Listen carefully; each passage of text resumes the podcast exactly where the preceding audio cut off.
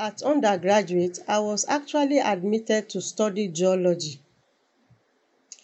And my dad wouldn't allow that. He said, What? Because he is a geologist. And he said, What? No, no, no, no, no, no. You are a woman, you can't do geology. And I said, Why? He said, No, it's tough. It involves a lot of field work. You have to climb rocks, pick up rocks, blah, blah, blah. So I went back to the school and I did a change of course. And rather than geology, I went on to read zoology and ended up being a parasitologist. I think they felt, oh, this is easier than the other, than reading geology. Which one do you think in the end might have been the easier choice? I don't think any is easier. I don't think any is. That's Jackie Badaki. She's now a professor at the Department of Biological Sciences at Nigeria's Federal University of Lokoja.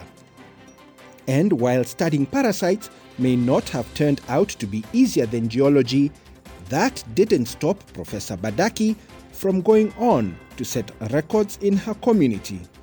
First girl, first child, and right now the only one with a PhD. And in my community, the only one who is a professor, whether a male or female. Welcome back to Africa Science Focus, the show that offers insight into the lives of the scientists that are paving the way to a stronger future for Africa. I'm Michael Kaloki.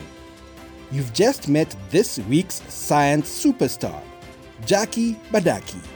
She's a parasitologist. That's someone who studies parasites in humans or animals. Professor Badaki has devoted her career to studying neglected tropical diseases, many of which are commonly referred to as diseases of poverty. Our editor, Fiona Broom, finds out more. Um, diseases of poverty are majorly infectious diseases. That is, diseases that are caused by parasites, bacteria, or viruses. They are called diseases of poverty because they are closely linked to poverty or impoverished conditions. For instance, poor housing, poor nutrition, poor sanitation, unsafe water, or even inadequate education. These are conditions that can increase chances of having any of these diseases, and that's why they are called diseases of poverty. And they are mainly found in developing or underdeveloped countries. And why did you want to focus on these diseases? Why diseases of poverty? Yeah, because I live in an area that is underdeveloped as far as I'm concerned. These are the diseases that plague us and uh, normally can be prevented. But again, because of the conditions where we live, uh, there are huge problems here. Mm. You've worked all across Nigeria. Which diseases have you focused on in particular during your career? Okay, over the years, I've done researches on helminth infections. Helminths are intestinal worms like the roundworm, whipworm, hookworm. And I've also done some work on lymphatic filariasis and my focus for the past 10 years have been on lymphatic filariasis. Maybe you've seen people or pictures of people with big legs called elephantiasis. So that is the disease. And the reason why I focus on lymphatic filariasis is it's a disease that has a lot of stigma attached to it. Elephantiasis occurs when parasites carried by mosquitoes are transmitted to people. Infection usually occurs in childhood and can later cause the abnormal enlargement of body parts, such as legs. In 2017, Togo became the first country in sub Saharan Africa to eliminate elephantiasis as a public health problem, followed by Malawi in 2020. but the disease is still a major health burden across the continent. About one third of global cases of elephantiasis occur in sub Saharan Africa. Professor Badaki has focused much of her research on addressing the stigma around the disease. I discovered that the non clinical aspect of diseases greatly affect the way people respond to an ailment. It affects when they even seek for treatment, it affects where they seek for help. So, all of this strongly resonates with me because so many times, with the right attitude, lots of health problems could have been avoided. Like the elephantiasis I just spoke to you about. If not for the PhD, I think I was among the many who felt elephantiasis was not a problem. But when I started the work, I discovered that these people, because it's stigmatized, they actually hide. They hide, they wear long flowing gowns, big trousers, so that people don't get to know they have the disease. If I have elephantiasis, the first place I go to will not be a hospital. I will seek spiritual help. And then these delays, these delays um, seeking appropriate treatment. And by the time eh, this fellow goes to one spiritual house to the other, one traditional healer to the other, it gets worse. So by the time this fellow is coming to the hospital, there's little the hospital can do. It's a reason for high divorce rates. If, for instance, a man has hydrocele, hydrocele, which is the enlargement of the scrotum, the woman is expected to stay with him, take care of him. But if the woman has elephantiasis, she's divorced. He picks a new wife because elephantiasis is seen as you must have broken some taboo. Maybe you were unfaithful to your spouse.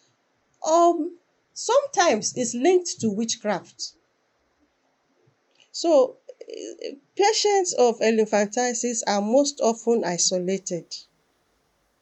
Jackie, do you think that having more women in this field would result in better outcomes for women who are experiencing elephantiasis? It will. It will largely improve it. Um, for instance, in very conservative societies, the women will not feel comfortable to come out and have a man examine their legs or the breast because sometimes you have lymphedema of the breast. But with a woman, they feel more comfortable and then they can open up. But unfortunately, we have very, very few women in lymphatic filariasis. When it comes to management of the morbidity, that is management I think for now, I'm about the only woman involved in this in the country. We know that less than 3% of the world's science researchers are from Africa, and less than one in three of the continent's researchers are women. You carried out a study for TDR, that's the Special Program for Research and Training in Tropical Diseases. And as part of this study, you spoke to other female infectious diseases researchers to find out why women are underrepresented in science in Nigeria. What did you discover?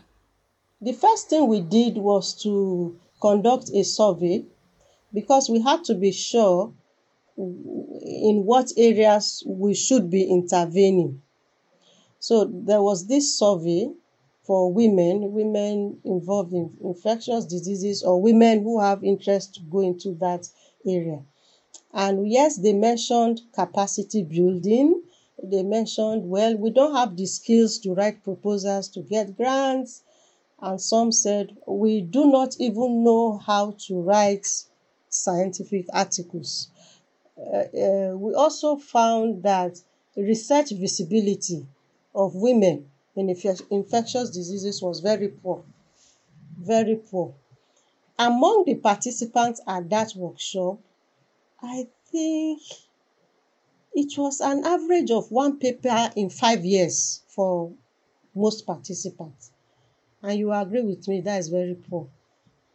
Yeah. Top top on the list is family responsibilities. This difficulty in striking a balance between family commitment and the demands of um, research. Research can be very rigorous. Mm. And you've just told us how difficult it is for women to juggle family responsibilities and academia. And you yourself got pregnant after you began your doctorate studies. How did you feel about starting a family at that time? Was it difficult for you? Very difficult. In the first place, I I didn't have my first child till the age of I think 38 and that for an African setting is very old. Again, because of career, I had to delay a lot of things. And even at that point, when I decided, okay, I think I should have a child now, I remember I had to go somewhere in the southeastern part of the country for 10 days. I was monitoring a project for WHO and my boy was just six months old and I had to go to the field with him.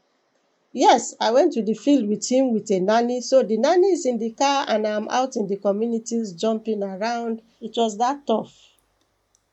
Jackie, did you have any role models to look up to either when you were a young girl or when you were starting out in your career? So I wouldn't say I had a role model a female role model. No, I didn't have that. Um, my role model was my mom. She she she was in the arts. She's late now, but she positively influenced certain decisions I had to take in my career. And I think she also shaped my personality. But one thing that happened in her life that I think influenced me strongly was um, she got admission to proceed for a master's degree program in English language, I think. She got admitted, but family responsibilities stood in the way because we are five children. She had five of us. And I was I think I had just finished my undergraduate studies then. And the other four, no, three were still in the university.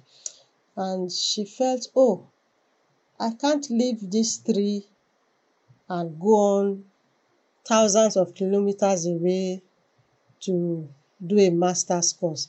And of course, people were talking, how can you leave your family behind? What kind of study? What do you want to do with it? So she abandoned it. She never got registered. And each time I reflect back to that moment, I felt she didn't reach the full potentials of her life. I, I felt she was cheated. And that kind, kind of gives me um, some kind of drive sometimes, uh, never to give up on anything. That's Professor Jackie Badaki, not your typical lab scientist as she describes herself. That's all we have time for here on Africa Science Focus. But to find out more about how Professor Badaki is advocating for women in Nigeria, head over to www.scidev.net. That's www.scidev.net. You can also catch up on all Africa Science Focus episodes on your favorite podcast app. And don't forget to leave a review. Today's program was produced by Harrison Lewis with editing and reporting by Fiona Broom. Africa Science Focus is produced by SciDevNet and distributed in association with your local radio station. I'm Michael Kaloki. See you again next week. This program was funded by the Carnegie Corporation of New York.